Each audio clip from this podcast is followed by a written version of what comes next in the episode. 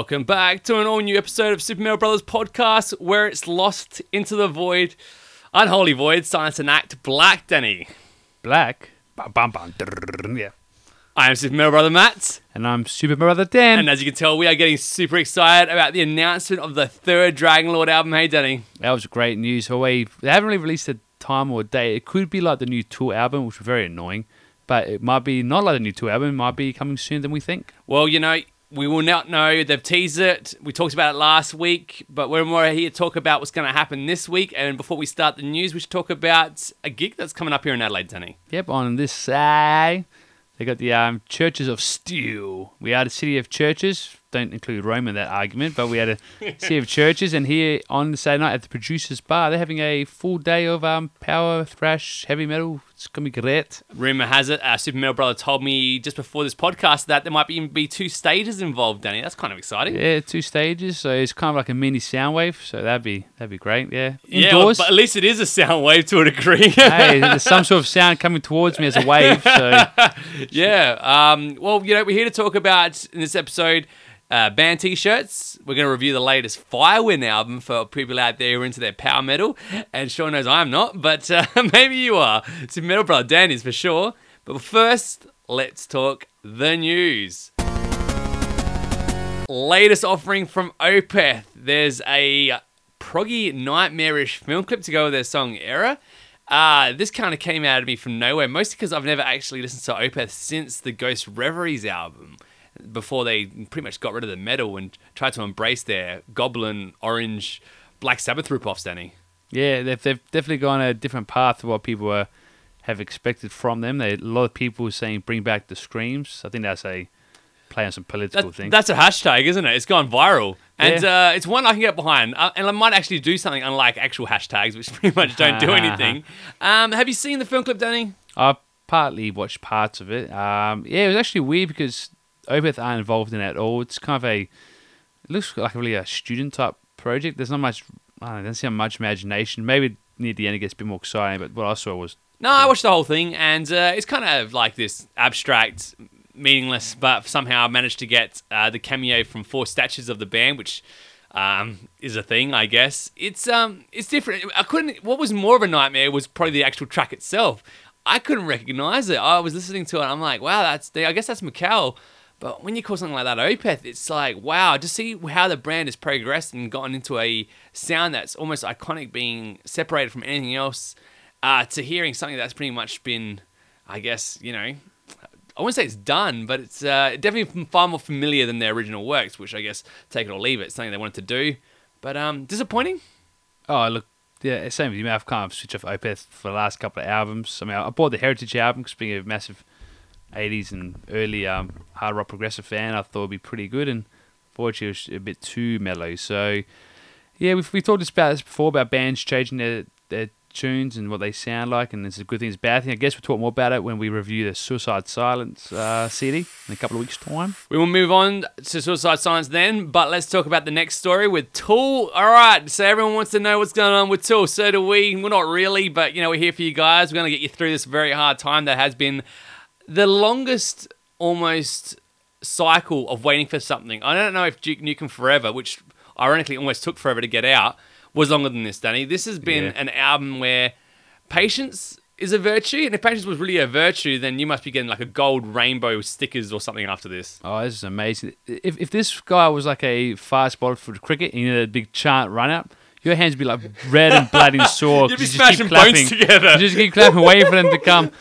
But I mean, for, for one, it's great for Tool because they just have free publicity and people just keep building up for them. They don't have to do anything. Every now and then, a person has a drip feed, something like, "Oh, I, I, I drove past the studio today. I didn't go in. I just drove past it. So you know, I'm, I'm getting closer." I know, and it, and it, we, we here's us talking about it because I think it's so hilarious that like people are gonna love this album when it comes out, but it should be like you've waited so long for it. It's like anything less than it being awesome would be like, wow, you guys, you guys are total jackasses, man. you Yeah, know? but the Tool fans will never tell you if it's less than what they expected. So That's right. Mm. Because if they don't like it, then they have to go introspective and go like, "Well, if I don't like it, it's my fault." But I'm like, "Oh my god, you f- pretentious assholes! Just say it's bad. Say waiting for things this long is not good." Like, yeah, and if it's not a good please. album, it's not a good album. Don't need to like sugarcoat things, man. So yeah, we might probably review that this year. Sugarcoating, good, good. We're going to talk about Tom Araya with Slayer. Now, he's come out at his Snowflake Slayer fans. Now, here we'll talk about this last week, how we're talking about bands shitting on their fans lately, Danny.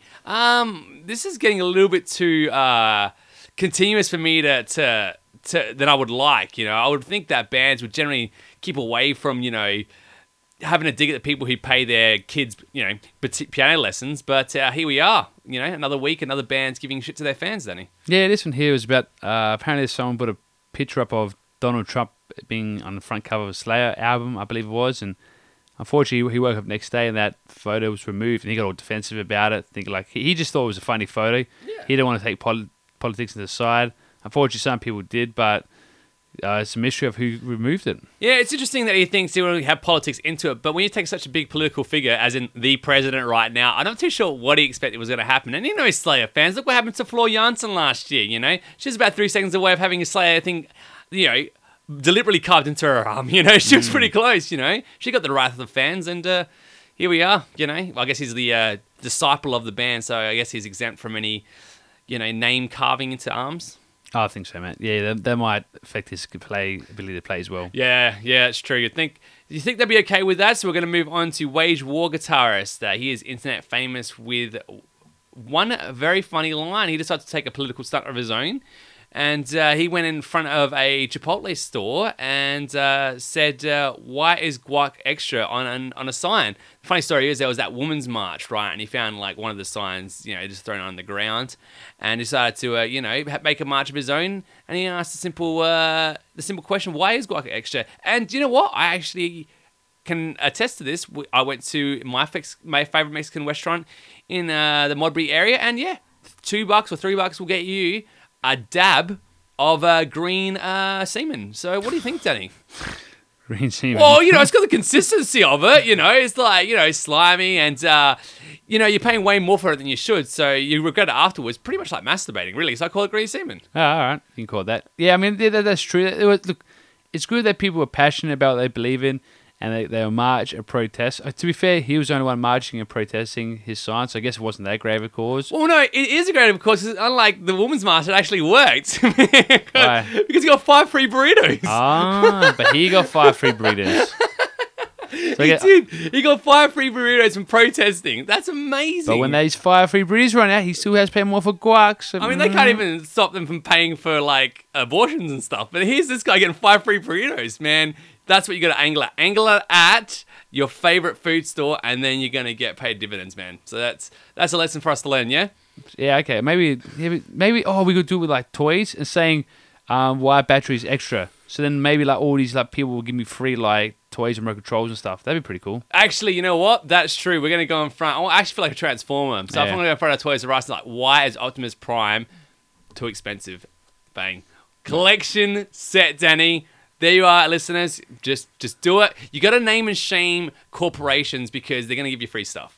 Yeah, yeah, that's exactly right. As long as it's nothing too like hard or too tri- Yeah. troublesome for them, you know. Nothing that make you look like an absolute asshole, but enough credibility to be like, oh yeah, hey, how are we paying that much for something that is so insignificant? I mean, you get it for free anyway. It comes off like a tree for crying out loud. So Yeah. why are we paying for it, right? Why are we paying for it? That's what people. It's like we should start off thinking about people who charge you extra for tomato sauce when you get like chips and stuff at fish and chip shops.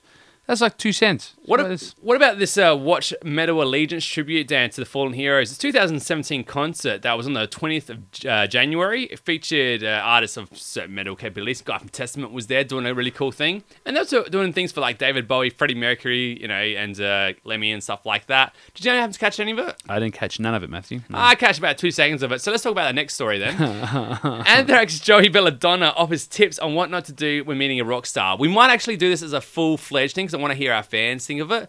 But basically, the video is a guy, you know, going up to Belladonna. It's like these guys who run a radio show. They have Belladonna there, and they're like, do two scenarios. The first one is like, hey, The guy goes up to him, handshakes him, asks for a picture, and rah rah rah. Yeah, love your work. yeah. Smile for the camera. Walks away. The second one is pretty much him being molested in broad daylight, and at least three cops will need to get this guy, you know, peeled off. I don't know if you need cops or if you need the guys to do their front yards with uh, the street sweeping to get them peeled off of them. So, you know, complete jerks. You know, pretty much Yeah. how Superman or Matt acts around Jeff Loomis. Yeah, that's exactly right, man. Make, like, make sure if you meet someone you like, blink. Because if you just like stare at them and don't blink, that's probably the worst thing you could do. Like, oh yeah, oh yeah, really, oh yeah. What's wrong with this guy? What's wrong with him? And maybe you want to count to your head, not out loud, because that makes you see even worse. Three, two, one. Close his eyes. Yeah, exactly. And, and don't do like weird things with your hands, like try like to brush like them and stuff, like or be all like praying mantis type thing. Make sure you you know you, you put your hands in your pockets if you don't know what to do with them. Yeah, like you get a hug or a handshake, and that's pretty much it. You know, if you're a groupie, sure, but yeah, there's a certain way you have to go to the concert first, and there's ho- there's certain things you need to be. Make Yeah, sure you you're gotta buy a sexual ticket. preferences. Buy Yeah, a ticket. Same sexual preferences as the uh, lead singer or guitarist. Probably not bass player because you know they're pretty ugly, but uh, definitely the guitarist.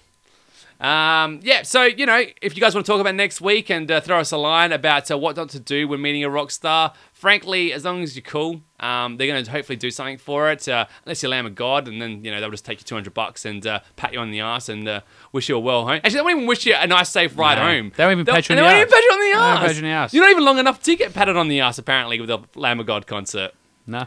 Oh. Anyway, we're talking about New Obscurus, Ni Obscurialis, Ni, Obs- Ni, Ni Obscuralis. Neob. Neob.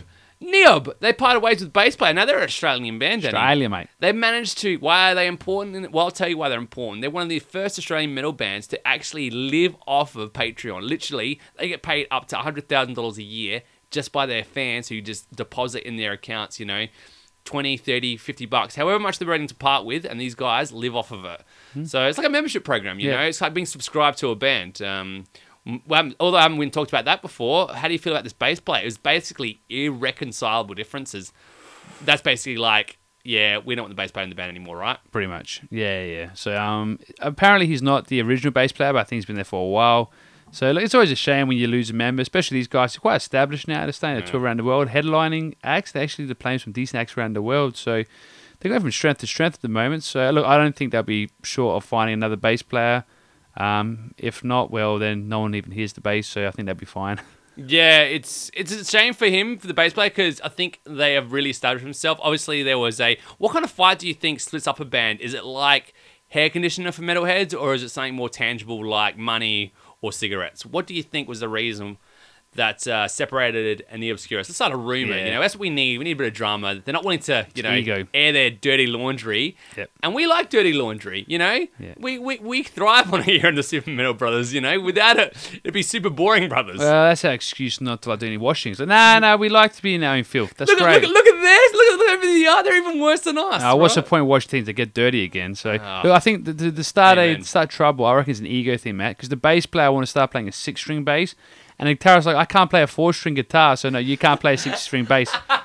That's what happened. Yeah, and that's right. And what's this about sleeping with my missus as well? Like, no, no, no, bass Oh, no, strings. all bass. Okay, so there you go. So the story is, guys, guitars don't play with any more than you have to. Moving on to our next story with Ozzy Osbourne, Danny. Now we talked about him a last a lot last year because he just makes such incredible headlines. You know, for guys like us who spend about three to five seconds a week researching. Uh, this is his stuff's gold because it gives us all the ammunition we need to talk to about 30 to 40 minutes. Um, this time, backtracks on his sex edition. Now, obviously, he's uh, notorious for, you know, doing the dirty laundry with his pants Oh, off. Well played. You know, but uh, you know, he's come out and said that uh, he doesn't have a, an addiction. Used a lot more colourful language than I did, um, but he does see that some of it was a problem. I guess, um, you know, hairdressers and whatnot. You know what I mean? Um, Danny, do, do you agree? Do you think he does have a problem? I mean, what what's his deal? I mean, first step of not having a problem is not saying you have a problem. So I think he's just trying to say, no, I haven't got a problem, even though he's probably banging a chick while he's saying I don't have a problem. Yeah. Oh, well, I'm doing this right. He's, he's, he's just that detached from what he's doing. Oh look, Sharon! Oh look, it's a chick! Oh my God, what am I doing? Well, yeah, they had an affair with this girl for four years, and then there's all these other groups. And he even said himself, because when he's home alone, he's bored. Like, what else can you do, you know? It's, well, You Yeah, okay. You don't necessarily, if you're in a relationship, you don't need another woman to like, you know, service yourself if your wife's not there. You know, there's a thing called, I don't know, jacking off. Like, guys been doing it for centuries. You know, you have the internet. It's not like internet's hard to get. It's not like you have to go to Ethiopia and crawl across, you know, snakes and ladders games before you can get, you know, some decent Wi Fi connection too. So, what's going on, Danny? You know, we just got to get this guy onto porn. Like, that's the way to save his marriage if it hasn't been ruined already. Yeah, it seems that way. Yeah, but maybe he just can't be bothered anymore. It's it's, it's easier for someone just to come in and do the work, and he just has to sit down. You know, he's he's older now. That that takes effort to like learn how to use a computer, learn how to connect to internet, lose your internet password, call up your internet company, spend twenty minutes on the phone just to get your new internet password. Ah, oh, it's- he, he, here's the time for that. No, that's right. So we're going to move on to a pretty much one of our last stories of the uh, the uh, gold episode of the uh, the transcript thingy, whatever that is. Uh, the most anticipated hard rock and metal albums of 2017. Can't remember if this was from Metal Injection or Team Rock or wherever. It's not really important because as soon as you read about two articles of it, you basically go, oh, so all the bands that had really hit albums in the 90s that are releasing it in 2017, we're looking forward to them out of the most. So you missed all the classics like um, Hello, like Dragon Lord, and like Moore's Prince of a Mess, and you know, just pick your favorite band that you've fallen in love with the last five years. Yeah, it's not on the list. Yeah, they even like mentioned Blink One Eight Two as like a, a hard rock album or whatever's rock album. Looking They forward are to. So more where? pop punk than you know pop punk divas right now, literally. And my uh, your friends will tell you, the guys who are following the Blink One Eight Two since the day, they'll tell you, yeah, their albums have sucked, you know. And here we are talking about them because you know they were big then, and they're gonna be big now, bringing the ad revenues. Hopefully, hopefully not. Maybe it's someone who deserves it. Hmm. But um, there you go. You know, anyone, Daniel, off the top of your head, you're looking forward to 2017 for the fans? Uh, easy answer is Dragon Lord because I really liked that last album. Oh it was my like fantastic, and yeah, and I was such big in now big on the Testament because of um Eric Peterson did there. I just can't wait to hear what Dragon Lord sounds like. Yeah, so we're going to wait for that. We'll move on to our last uh, official news story for today. It's Black Sabbath keyboardist Geoff Nicholls. He's died at 68 years old. Obviously, Black Sabbath, biggest rock metal, doom, the innovators of doom metal. And since, since then, no one's been able to reach the dizzying heights that uh, the band had reached. You know, back in the old old days. Uh, any fond memories of the, uh, the the musician himself? Any albums that stick out to you? Well, he was the main guy. He was the guy on the Heaven and Hell album with uh, Ronnie James Dio. So definitely a classic um, Black Sabbath album, one which goes down probably for all eternity. Great song there called Children of the Sea, which is probably my favorite song. Uh, One of my favorite songs from Black Sabbath. So yeah, no, it's great. It's always a shame when a musician dies, especially. I mean, 68 is not that old. Died of lung cancer, unfortunately. So Got it. yeah, so you know, we're sending our wishes and prayers to family and friends, and just thanking him for a great album, great time, and great music. Yeah, we're going to miss you, buddy. So let's move on to our editorial. This week's editorial, we are talking about favorite band t shirts of all time. We've gone to our fans, our friends, our loved ones, even my Super Metal brother Dan over here. Yeah, I didn't fall into one of those three, unfortunately.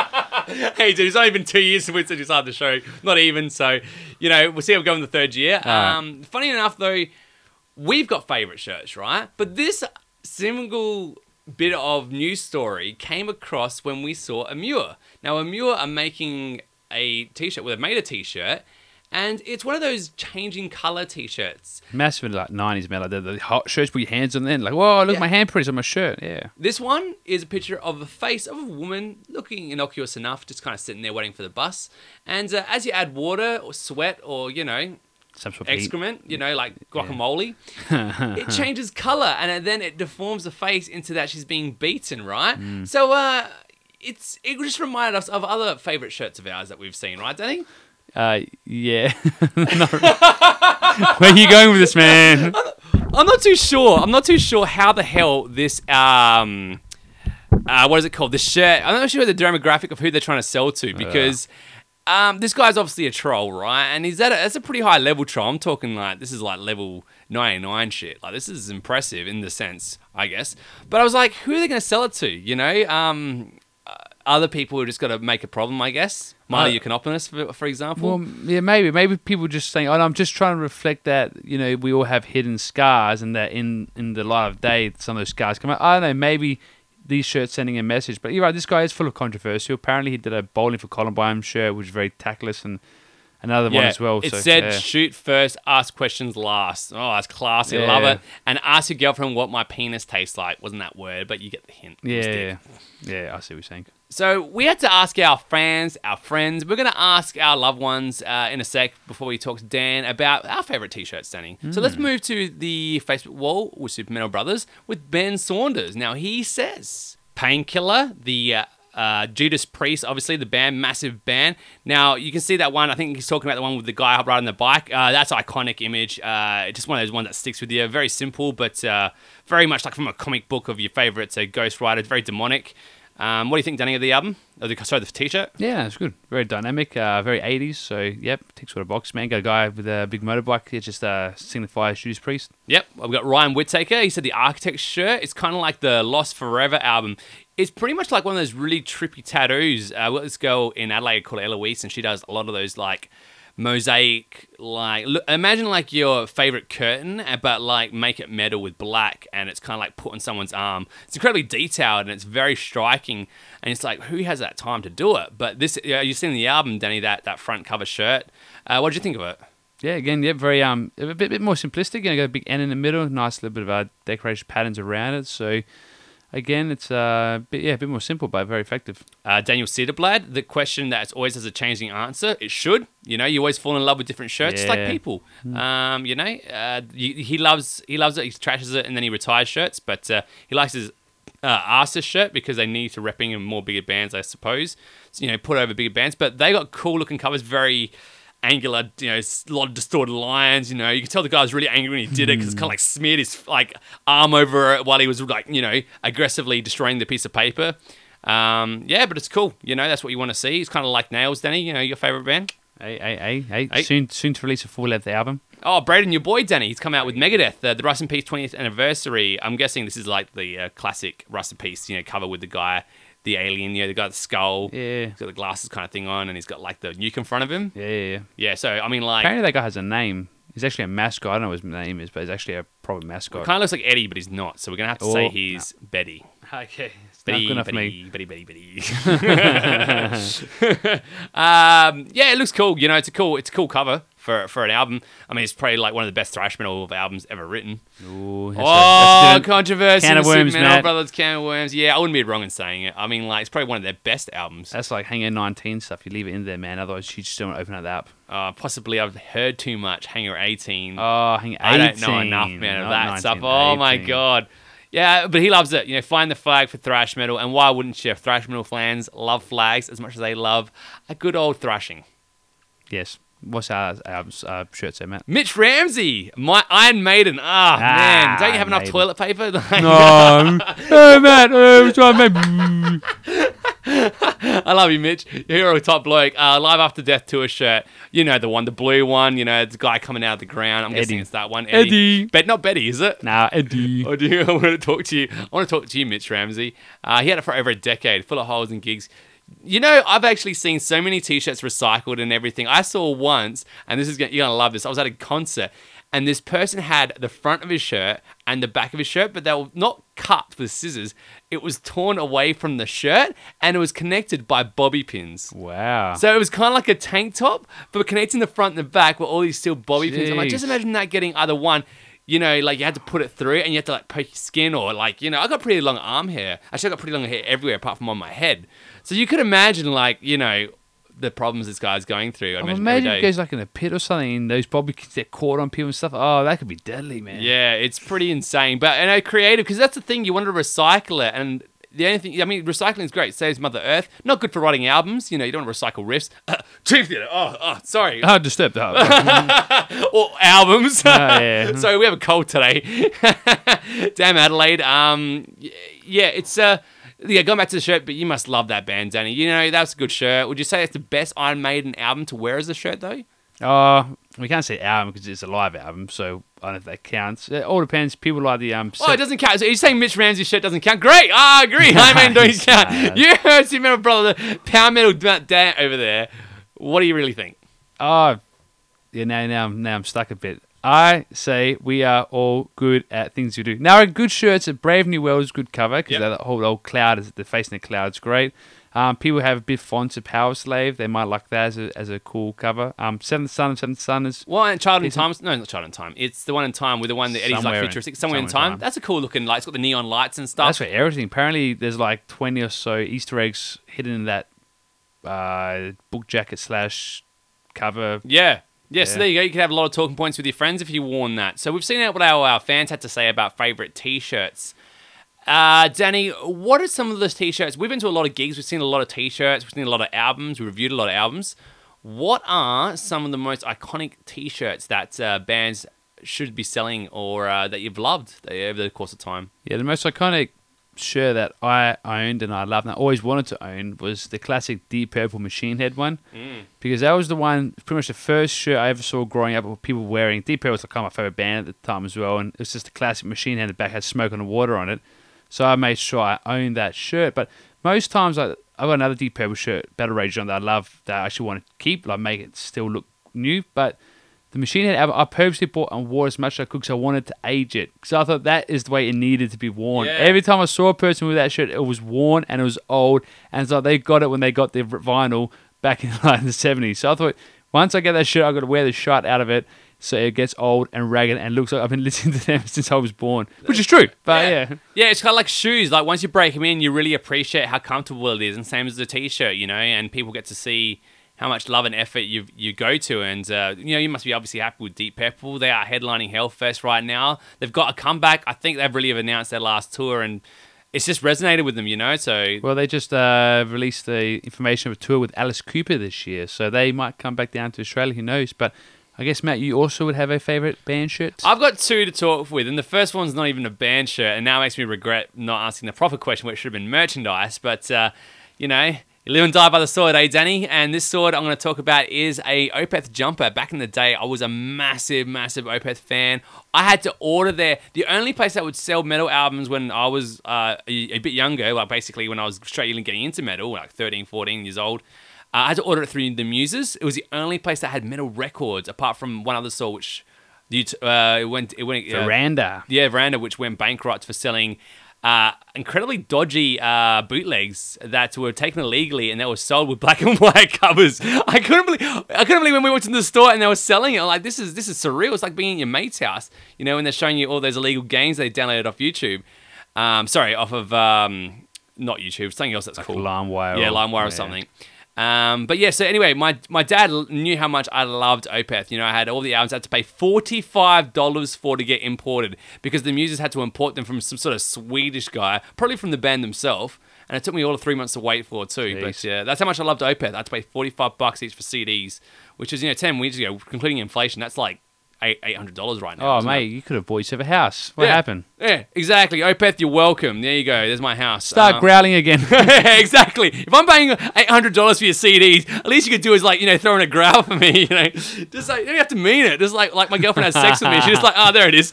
You're welcome. Just close your eyes and let it come. Just, just do it. um, you know, that was I got this Opeth jump, and literally all I had was Opeth in the front and the four guys in every corner.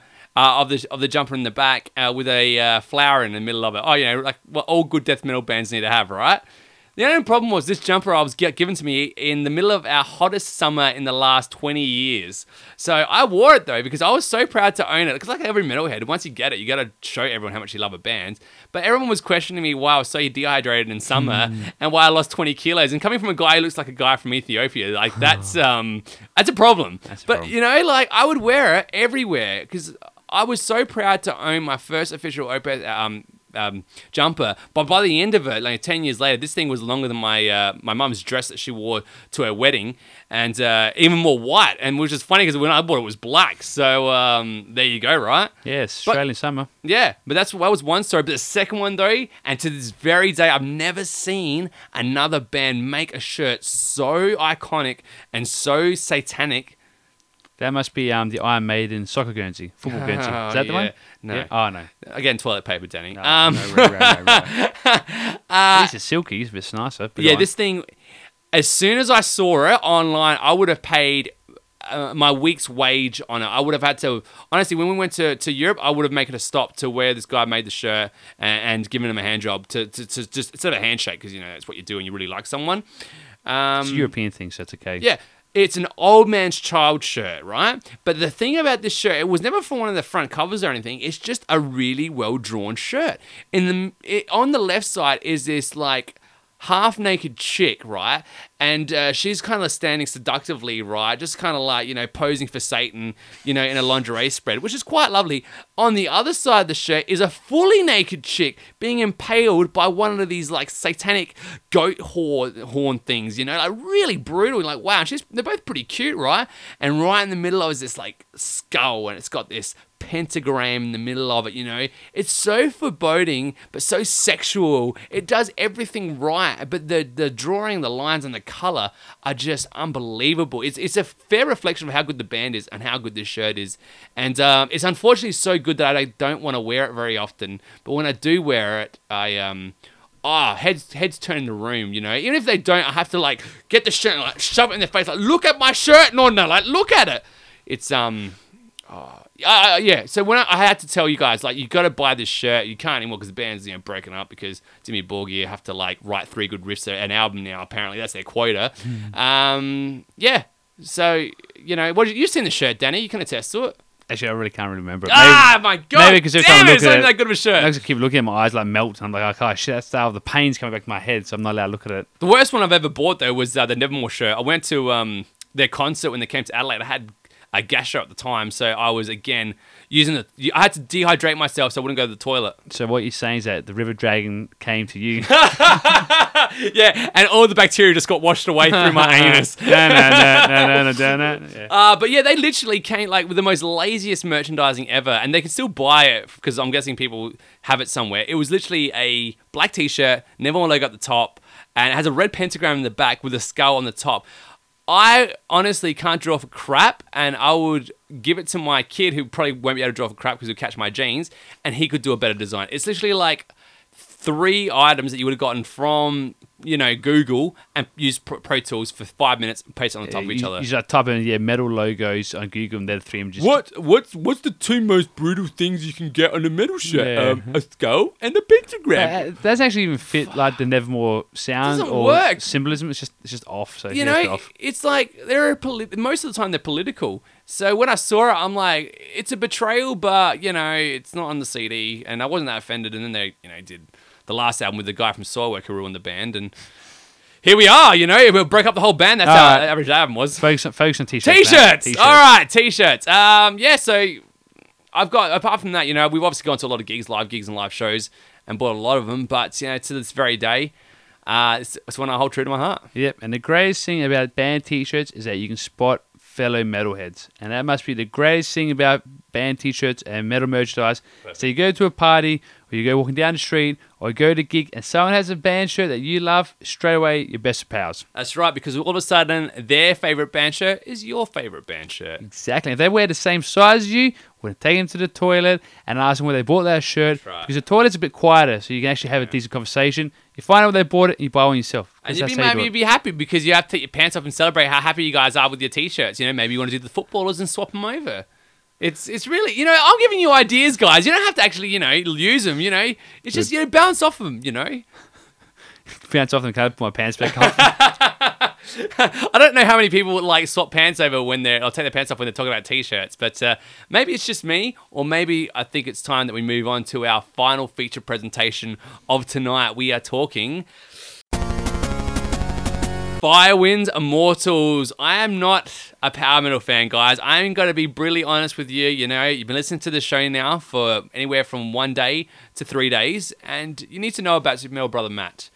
But, Danny, what do you think about power metal? I love it. Don't it. you nod your head at me? Don't undermine my credibility in, in this project. Yeah, I honestly don't know how people cannot like power metal to a degree. I understand sometimes some of the riffs can be a little too cheesy, or some of the lyrics can be a little bit too cheesy, and some of the songs can be a little bit too cheesy. I understand that, fine. But when it's on point and when it's like just awesome, it is absolutely brilliant and just puts a smile on your face and just makes you want to get on top of your car with a jousting stick and drive down your city square. And that's what I feel like doing when I hear good power metal. Yeah, this is the thing. When I listen to power metal, it sounds like the sound that I make f- when I make fun of bands that make fun of power metal. So it's like, Yeah, that's pretty good. Write that down. so, uh, and I just can't ever take it too seriously. Um, but you know, we aren't here to talk about our, you know, nitpicking or in my case, like picking off cotton threads off a jumper when it comes to power metal. We're here to talk about Firewind. And we need to, in order to talk about Firewind, we need to go a bit of history about them first. So let's talk about Firewind. It's a Greek power metal band. It was formed in 1998. The group was signed by Century Media Records, and the reason why is because Gus G showed them a demo which was called like Nocturnal Sympathy, Symphony in the 98. So they loved it, you know, they thought, we'll get onto it.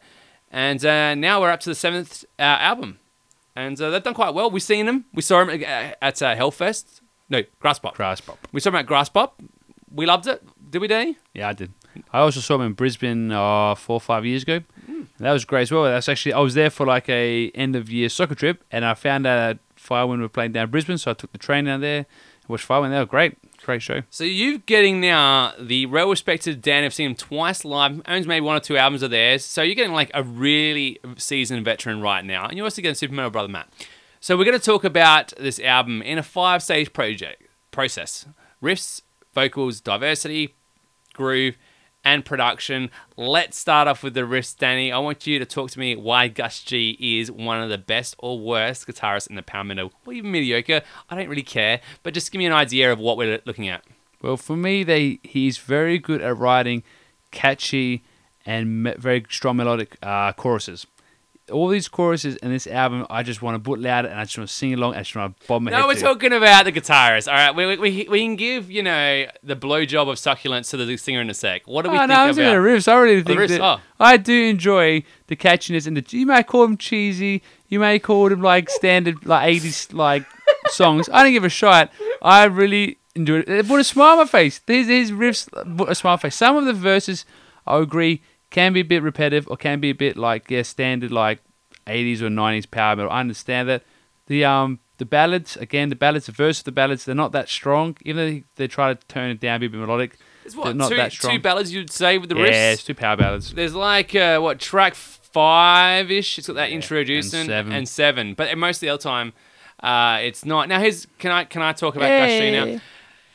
You're looking at twofold with Gus G, right? You've got a guy who writes, yeah, riffs that are like, eh, you know, it's like a, you've heard it on every power metal album on another band beforehand, or even like kind of that uh, glam, some of that kind of stuff. You know, it does what it does. Even like the the pop power metal ballad, not ballad, the the pop metal for the 80s, you know, the guys that's Van um. Dio's, Van Halen's, you know, the Malmsteens and that kind of stuff, you know, we're doing as well. And then you've got like your riffs that belong on the final level boss on Fire Shark or 1943. You know, like yeah, you you're gonna sink your college fund into this arcade cabinet, but by God, you're gonna love every second doing it because you feel like you can conquer the world. And as you get shot down by those bullets that cover, you know, 48 fifths of the screen, um, you don't care because it's so badass that you got to do everything you can to beat the final demon, Yep. bomber, Exactly Hitler, whatever. Not just like video games, also like 80s montage like action movies. They those some Yeah. of those riffs go straight into like an 80s adam. You, you you see like Sly Stallone walking down the beach or like Van Damme thinking about one of his brothers who got his leg broken and think how can I get back Yeah. at the sky. You literally to have Van Damme screaming at a tree for getting his mate's shin broken, and he'll just be like, "You'll be, you'll buy into it." Literally, you want to see that tree get demolished in the final act of Kickboxer 17. It's that good. And let's talk about those guitar solos for a sec, because they're just offensive. Like they are so clean and so precise. I. I got so triggered. I thought I attended university at uh, in the United States. Like honestly, I could not understand how he can do that. It's ridiculous. It's it's there's a reason why he is like wanted by everybody to be in his band. You know, he's like that guy, that really popular quarterback. Like everyone wants him on his team, but only one can have him, and it's Firewind, eh? yeah, I to a bit of work with Ozzy, etc. But yeah, I mean, you're right, solos are fantastic. Apparently, though, you're not a fan of the drumming Matt. Yeah, but we're not up to grooves yet, or are we? Let's talk grooves. Oh, okay, we'll put grooves one. Yep. Um, we want to talk about grooves now because um, mostly because Dan put me on the spot, but secondly because I wanted to talk to it, and god damn it, I'm not going to be talked to to do with anyone, not even myself. So let's do vocals. The vocals are very strong. They're pretty much like um, they're kind of like awesome, aren't they, Danny? Really. Yeah, he's a great singer. I mean, like he just the power and the range this guy has and the control in his voice is is amazing. It's it's like the Russell Allen, Jorn Lander like level of of singing. This guy here makes you. He makes people who like like Matt. He doesn't enjoy power metal vocals, like the very like weak falsetto uh. stuff. This guy doesn't have that falsetto. He literally just has power. I mean, there's literally one or two times he goes in that falsetto note. I think just to add a bit of dynamics to it. But Yeah. most of it is just power and great range, great control. You get that straight away from Hands of Times. Like as soon as he goes for it, and that chorus, which is going to be stuck with you for weeks. Like you're going to be waking up at the night, and it's going to be in your head, and you're going to be loving it or loathing it. Um, it's just incredibly um, powerful. But then he does stuff like the ending of that song. I think it's like um, oh, I'm gonna find it out for you because it's like he hits it, and you're just like, whoa. Um, is it like track four? No, I know. I know. Back back to the throne again. It's pretty much reminiscent of Dio, like songs like "We Rock," "Faces in the Window." You know, it's very, very good for that kind of stuff as well. Yeah, track six, it has a big falsetto ending. Yeah, that, one. that's the one, Danny. You got me. Yeah, there it is. I wrote it there. It's pretty badass chorus, I guess, as well. But um, that's not what you get with him. It's it's as close as I can get to really enjoying a power metal experience with a vocalist because it's you know it's quite strong in that. It does go quite a hell for leather most of the time. Um, yeah, it's this is where it kind of unravels to me to a degree because again, for power metal vocals for me, the subject matter for one, it's it, it makes me smile and laugh at it, and not with it. I guess I don't know if the point is not really that important, but by the end of it, it, it does get a little bit too much. The sound is. Uh, in my ear, just kind of hits it and hits a nerve, and it's kind of like, nah, you're done with it, man. Like, you know, a bit like that girl you dated in third grade. It's like, nah, you don't want any more free cakes. I just, just let it go. Think it's too sweet, you reckon? Yeah, unfortunately, it is. It's very romantic. Like he's very style, and sometimes Gus G compliments that romantic kind of style. Um, and it kind of, yeah, I don't, I don't do love. I don't do feelings, unfortunately. Ah. Actually, it'd be interesting to find out where this guy came from. 'cause just quickly looked on his Facebook page and bit on his Wikipedia page. He doesn't have a Wikipedia page anymore. But it looks like this is kind of his first real band. He's, he's a vocal coach, etc. But I don't really think he was in anything before this. So he might have just been a found guy. Maybe he entered a competition. I don't really know. But But what he's good at, I mean, those harmonizings, like you can pick a track and you hear this chorus where he harmonizes and stuff, um, the general singing, and his uh, diversity was vocal lines, you Yeah. know, when he takes on Lad- Ladies of a Thousand Sorrows to um, something more heavy, you know, like We Defy or something, you can tell that he's versatile and he can adapt it into the point that I was like, wow, is that the same guy? So Yeah. he's got, he's got, you know, tricks up his sleeve as well. Um, do you think he's at a high enough level, like guys, for example, um, uh, we're talking about Charred Walls of the Damned, Ripper Owens style uh, level, or is he just a different guy? oh yeah, it's hard. Um, I think he actually he seems to have better power at these higher registers than uh, Ripper Owens. But Ripper Owens has a bit more tricks up his sleeve. Oh yeah. so it's a bit different. It's Yeah. a bit different. Like yeah. so enjoyable. Would you say the uh, singing is overall? Oh, as a vocalist, I, I rate this guy quite highly. Yeah. I really enjoyed it. And the problem is that because I enjoyed him so much, I really didn't focus that much on riffs and drumming because I just kept going back to his great vocals. Well, So I am I am the riff guy, and Daniel definitely is the vocal guy. And I gotta be honest, that's where for me, I, I knew that's where the vocals are the strongest, and the riff sometimes really played second fiddle to it. Which moves on to our next problem, which is the groove, which played third fiddle to the guitar. and do you start to see the problem we're having here when it comes to power metal bands for me? Anyway, um, uh, unfortunately, the drummer does a, an adequate job. You know, he provides a very good uh, technique, I guess, and stuff, but it lacks a little bit of personality. It's by the numbers, does what the song needs, a little bit sometimes what the riff does, but uh, at least sometimes you got the solos to like show you how exciting the songs can be. Um, drumming wise, it's kind of like, what do you think? Just okay. Yeah, you're right. Apart from like one of the tracks gets like really thrashy, uh, most of the drumming is yeah, yeah, pretty much like just fast rock beats or standard rock beats. Couple. There's one cool song where they do the um cymbal crashes on the offbeats. That's always a good thing to do. But yeah, groove. There was much groove because I I rather call it like catchy. So you can place the groove elements of making it catchy. So I think the chorus was nice, catchy, giving that nice uplifting power metal feel. Uh, that's pretty much all I can hear from groove. Yeah, it's like when I hear a good storyteller, like when on the drums, when it comes like to a Dirk Verbeuren, for example, or when we talk about some of those guys who plays for like Death. Just name any drummer that played for Death, like you know Sean Reinert or Gene Hoglan Gene or something like that. You know, no matter what they do, they give you a little bit of spice and something extra nice, and that gives you a, a chance for the drummer or something, or sorry, the guitarist or other band members to, to then follow that lead. And uh, I don't, I kind of get this feeling that the guitarist is pressing down the drummer and the singer is pressing down the guitarist to a degree. But then again, maybe it's just Gus G being Gus G and just being an overall nice guy and giving people who are a decent level to to express themselves. But um, yeah, I was just like, you know, you got some really exciting tracks. I, I, agree that probably the first five tracks are very exciting, but by Warriors and Saints and Rise of the Ashes, it feels like by the numbers. Um, but yeah, like you know, you got that uh, mid groovy kind of We Defy stuff and Ode to Leonidas, um, you know, kind of proggy and stuff, but you know, more traditional power metal into a sense.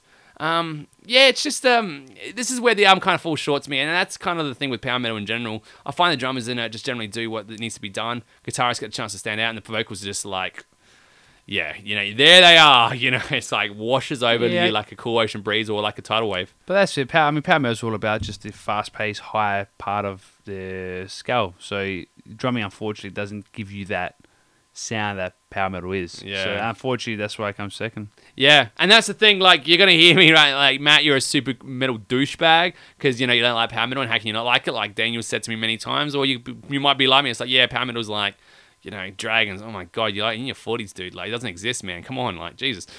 Um, it's cool, but let's we can move on to diversity now because you know whether you like it or not, these are good musicians. But overall, do they kind of combine these songs to be an enjoyable experience, Danny? Uh, again, I will say yes, but I do agree with your point that sometimes they can be a bit repetitive.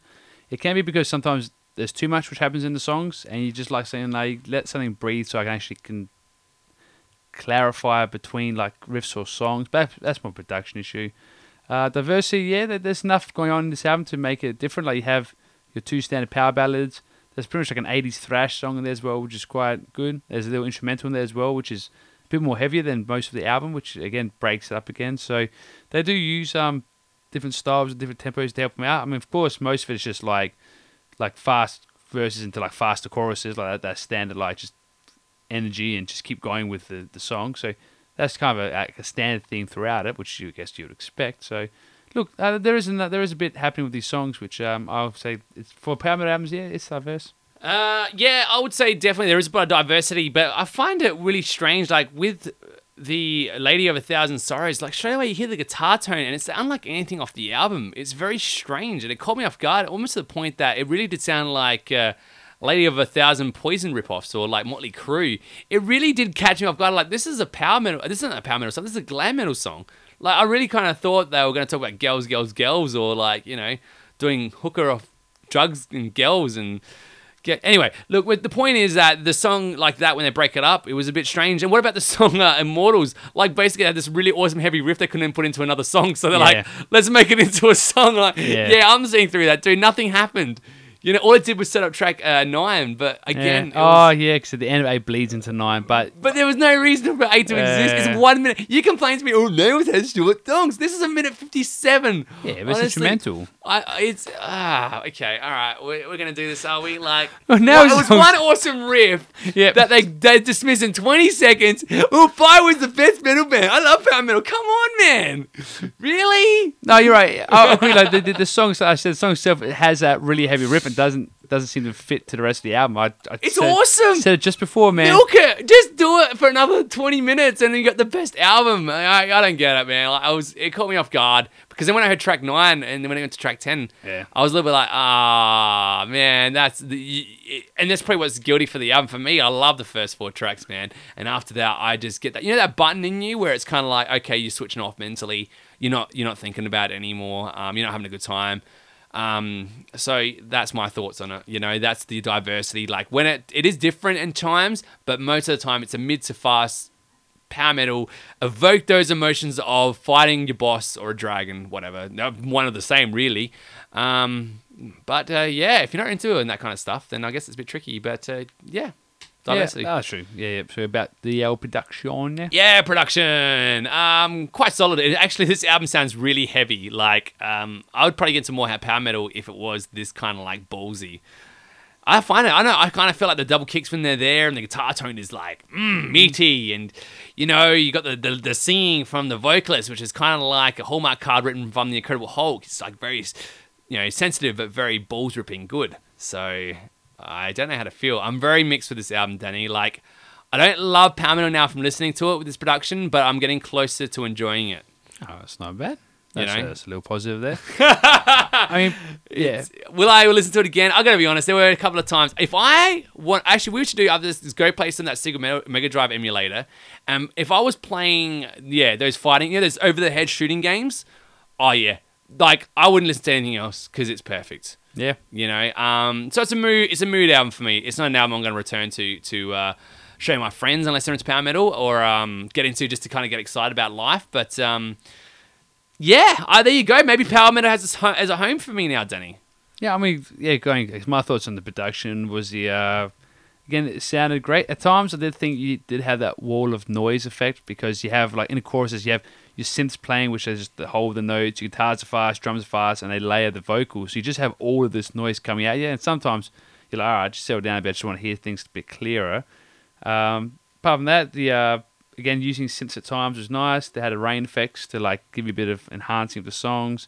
Again, the different guitar tones were there to help you um, break up the songs. The singer tone was different at times as well. So they they try to do enough to help the album um, just stand out slightly. I mean, they did the classic things with production. Like you always have a your ballad, and always after your ballad, it's always like the heavy song. So Yeah. after track seven was a ballad, they into that really heavy um, track eight Yeah. instrumental. So it's always those standard things which people do, which is nice. And they do the um little the first song has a little bit of intro to start it off, so it's always standard things. I can see this band being very accessible. And when we saw them at uh, Graspop, they probably weren't the most popular band there. They had a quite an early time.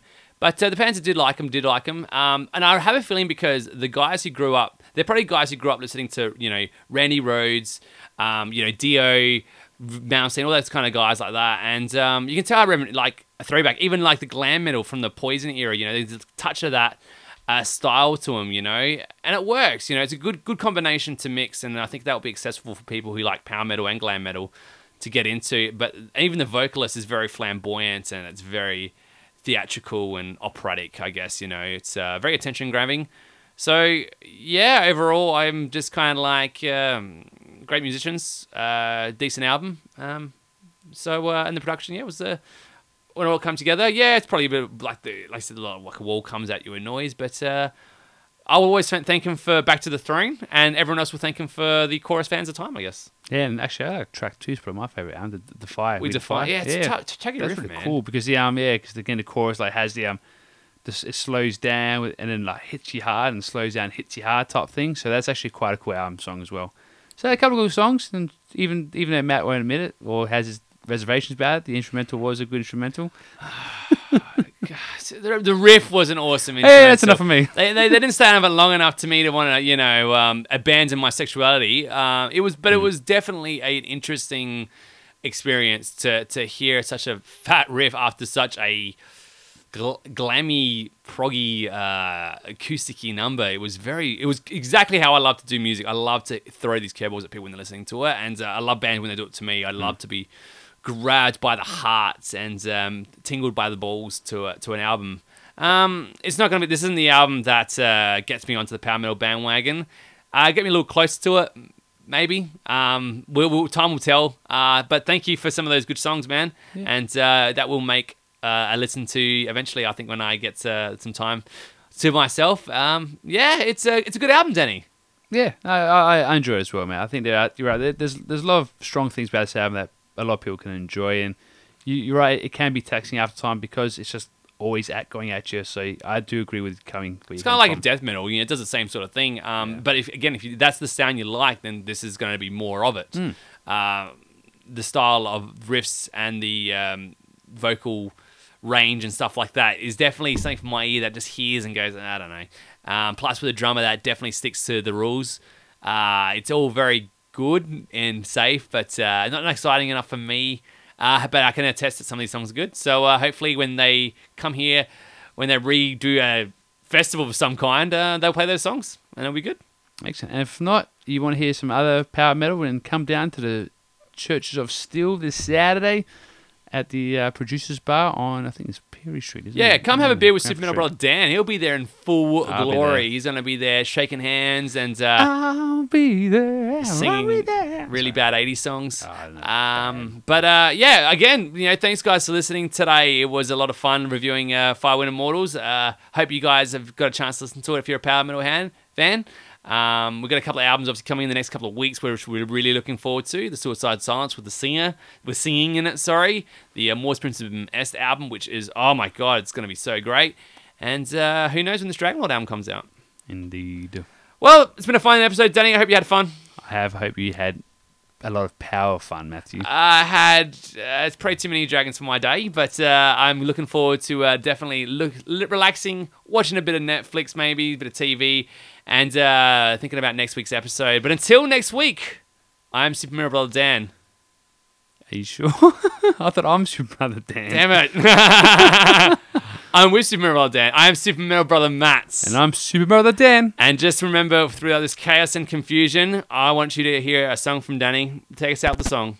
Um, wait, now you've put me on the spot. Wait, wait, I know, especially this song here goes. We will never know the future, we will only Ah, know the past. All right, guys, catch you next week. See ya.